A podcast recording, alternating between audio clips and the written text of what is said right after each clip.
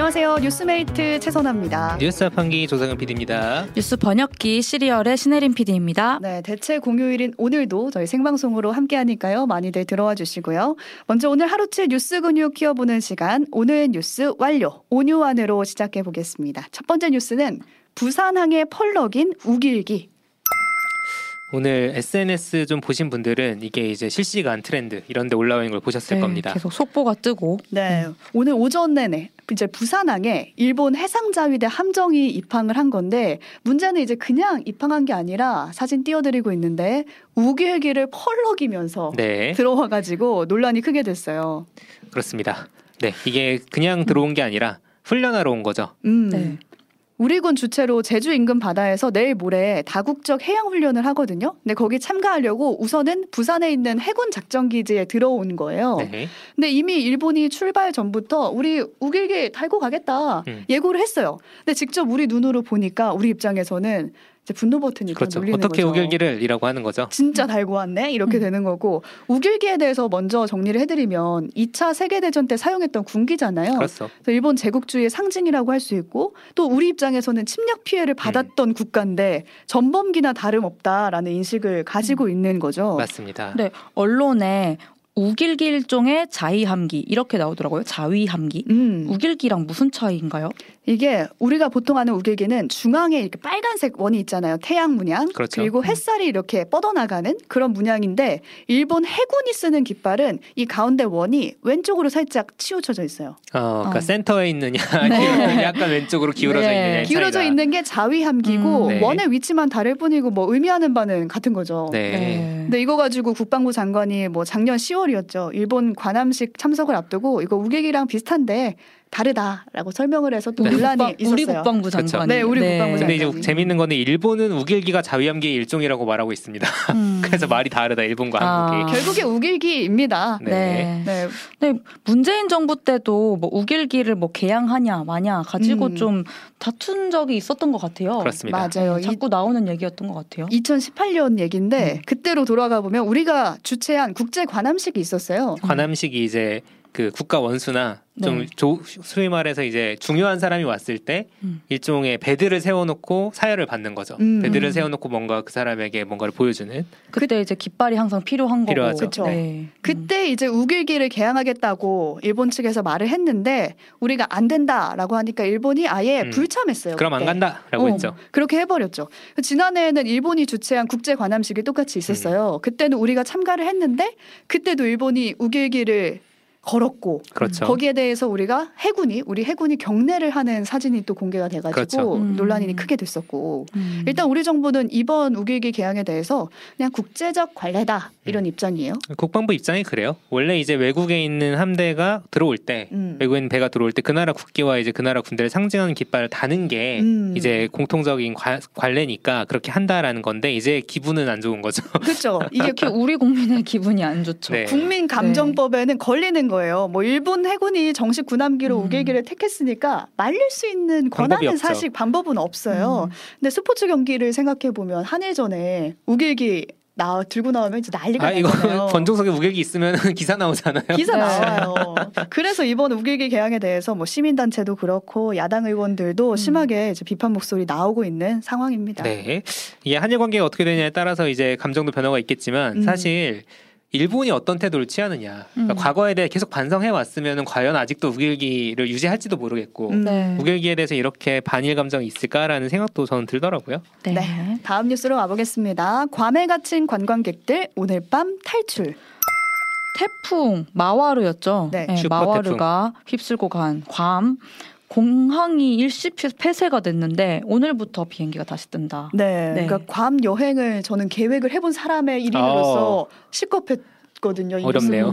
네. 그러니까 여기가 가족 여행지로 굉장히 유명한 그렇죠. 네. 곳이잖아요. 근데 한국인 관광객이 무려 3천여 명이 있었대요. 그렇죠. 음. 근데 발이 묶여서 일명 괌옥이라고. 과목. 야 이게 네. 풀려서 괌옥에 다행이지. 풀려서 아. 다행이지 이런 표현도 참. 그러니까 지금 네. 풀렸으니까 웃을 수 있는 그렇죠. 건데 오늘 오후부터는 다행히 귀국길에 오른다고 음. 하고요. 저녁 8시 40분에 도착하는 진에어 항공을 시작으로 네. 이제 차례차례 들어온다고 합니다. 음, 이게 관광객이 너무 많아가지고 좀 시간이 오늘 안에 다 오진 못하겠어요. 그렇죠. 그렇죠. 네. 뭐 3천여 명이라고 음. 하니까 한 사흘 정도는 걸릴 음. 거라고 예상을 하고 있고 우선 지병이 있는 분들이 이 시간을 잘 버텨 주셔야 아, 되거든요. 걱정이죠. 그러니까 고혈압 약, 당뇨약 맞네요. 딱 여행 일치만큼 챙겨가신 분들은 네. 지금 걱정인 거예요. 음. 그래서 일단 외교부에서 어제 한인 소아과 의사를 섭외해서 아하. 관광객 진료를 보고 있다고 아이들도 많이 아. 있나 네, 보네요. 알려진 상태고 가족 여행지다 보니까 네. 또 여행객이 버티는데 교민들의 역할이 크, 컸다 이 소식도 아. 지금 들려오고 있거든요.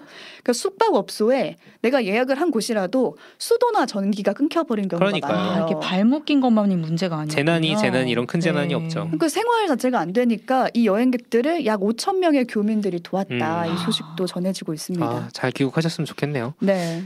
마와르는 그래서 이게 한국에 온다 안 온다 가지고 슈퍼 태풍 흰남노의 후예다 이런 얘기 하고 있던데 어디로 가고 있습니까? 이사 이 어, 지금 나오는 얘기로는 우리나라는 안 지날 거다라는 얘기가 나오고 있는데 지금 강세력을 유지하, 유지하 면서 북진하고 있대요. 음, 그래서 아마 음. 일본 남부 쪽에서 태평양으로 빠질 거다 이렇게 예상을 하고 있는데 혹시 모르잖아요. 그렇죠. 네, 기상청이 음. 예의주시하고 있다고 하니까 날씨 유의해서 봐야겠습니다. 유미유미님이 제 친구도 괌 갔다가 갇혀서 강제 연차를 아. 5일이나 썼다고 합니다. 아, 그치 휴가로 간 사람 많을 슬프네요. 테니까요. 네. 네. 자 다음 뉴스 가볼까요? 부재중 전화도 스토킹 처벌.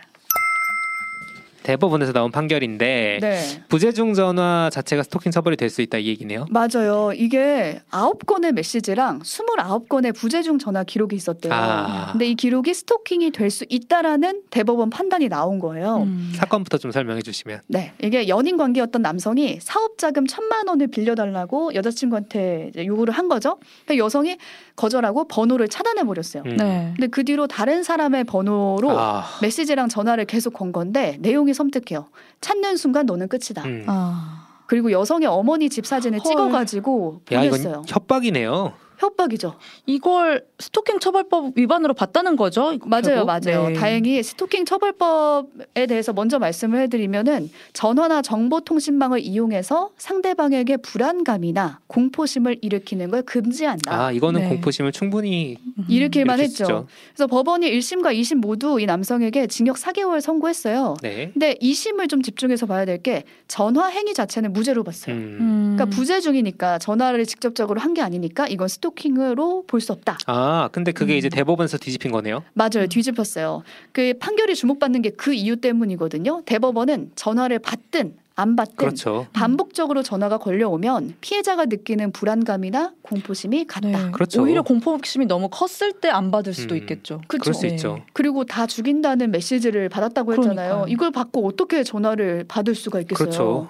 그러면서도 안 받아도 공포심을 느끼는 건 그렇죠. 똑같은 거죠. 전화가 올 때 그 번호 뜨는 것만 봐도 저는 되게 소름 끼칠 것 같아요. 음. 네. 대법원이 스토킹 범죄는 시간이 갈수록 폭행이나 살인으로 이어질 수 있다. 음. 피해자를 신속하고 두텁게 보호해야 된다 이런 말을 음. 했거든요. 근데 저는 딱 그 금천 주차장 살해범 아, 아, 주말 그 사이에. 있었죠. 네, 네. 그 사건이 떠오르더라고요.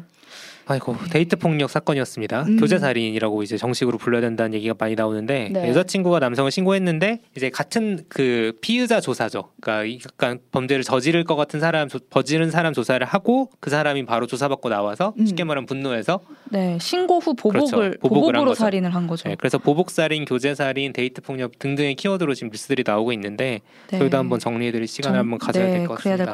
것 같습니다. 네, 피해자를 좀 신속하게 두텁게 보호해서 이런 스토킹 범죄 좀 막을 수 있었으면 좋겠다라는 생각을 드는 뉴스였습니다. 네. 마지막 뉴스 내 손 안에 대출 쇼핑몰 생긴다. 음. 요즘 대출 없는 사람이 없습니다. 없습니다. 그래서 이 뉴스도? 많이 나오고 있더라고요. 아 뉴스 어, 엄청 네. 나왔어요.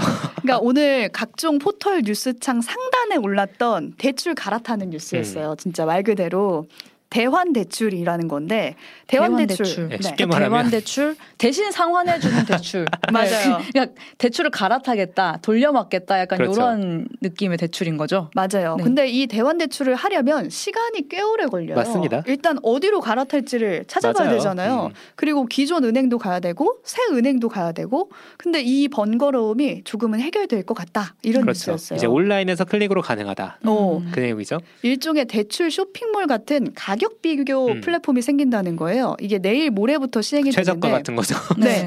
그 쇼핑몰에 해당하는 게 카카오페이, 뭐 네이버 파이낸셜, 토스, 핀다 이런 곳이에요. 네, 여기 들어가면은 어, 금융사 대출 상품을 한 눈에 볼 수 있는데 지금 이 업체들에서 각 입점을 위해서 각 맞습니다. 금융사 대출 상품을 유치해야 될 거 아니에요. 그리고 혜택도 되게 많이 내놓고 음. 있죠. 네, 지금 그래서 오히려 이제 카카오페이나 토스 같은 곳이 음. 굉장히 바빠졌어요. 그럼 쉽게 그러니까 제가 대출을 갖고 있는데 그 비교 사이트를 플랫폼에서 보고 나보 내 거보다 지금 저리네 음. 하면은 그걸로 갈아탈 수 있다는 거죠 이 플랫폼을 그렇죠. 사용해서 맞습니다. 그쵸. 아. 직접 은행에 방문하지 않아도 음. 문제는 이제 이자가 싸질 것이냐. 그렇죠. 그게 문제죠. 이자가 싸질 것이라고 금융당국은 보고 있어요. 음. 왜냐하면 경쟁사가 많아지면 은 가격 경쟁을 하잖아요. 그리고 음. 예전에는 그 절차가 복잡한 것 때문에라도 이자가 조금 낮아도 안 옮겨갔는데 어, 그 많은 일에 대해 또 그렇죠. 언제 해 시간이 이제 어디 있어 클릭 한 하는데. 번으로 할 수 있다. 음. 음. 그래서 일단은 지금은 신용대출 상품부터 먼저 해보겠다는 방침이고 효과가 음. 있는지 본 다음에 연말에는 주택담보대출로 대상을 어. 늘리겠다. 어, 이때 커지겠네요. 네, 네. 그러겠네요. 네. 그러면 이건 진짜 잘 봐야죠. 그렇죠. 주택담보 원- 워낙 크니까. 백수가 크니까. 소비자 반응도 아직까지 긍정적인 편이에요. 핀다에 서 사전 신청자를 받았거든요. 근데 핀다가 다른 곳에 비해서는 인지도가 인지도가 좀 낮죠. 낮은 편인데도 하루 평균 4천 명이 신청을 했다고 하고요. 네. 토스는 2주 만에 사전 음. 신청자가 30만 명이 넘었다고 합니다. 근데 이게 중도 상환 수수료는 좀 생각을 꼭 하고 그쵸. 봐야 될것 아, 같아요. 왜냐하면. 제가 대출을 그렇게 갈아타려고, 그러니까 제가 직접 갈아타 보려고 이렇게 시도하다가 음. 어 배보다 배꼽이네. 음, 그렇죠. 예, 중도 상환 하려다가 수수료를 더 먹고 있네. 금리만 생각하다가 네. 이런 적이 있어가지고. 하지만 일단 신청은 해볼 수 있다. 아, 네. 네, 해보시고 후기 전해주시고요. 꼼꼼히 네. 살펴보시고 대안 대출 하셔야겠습니다. 여기까지 5월 29일에 기억해야 할 뉴스 짚어드렸어요. 오늘 뉴스 완료.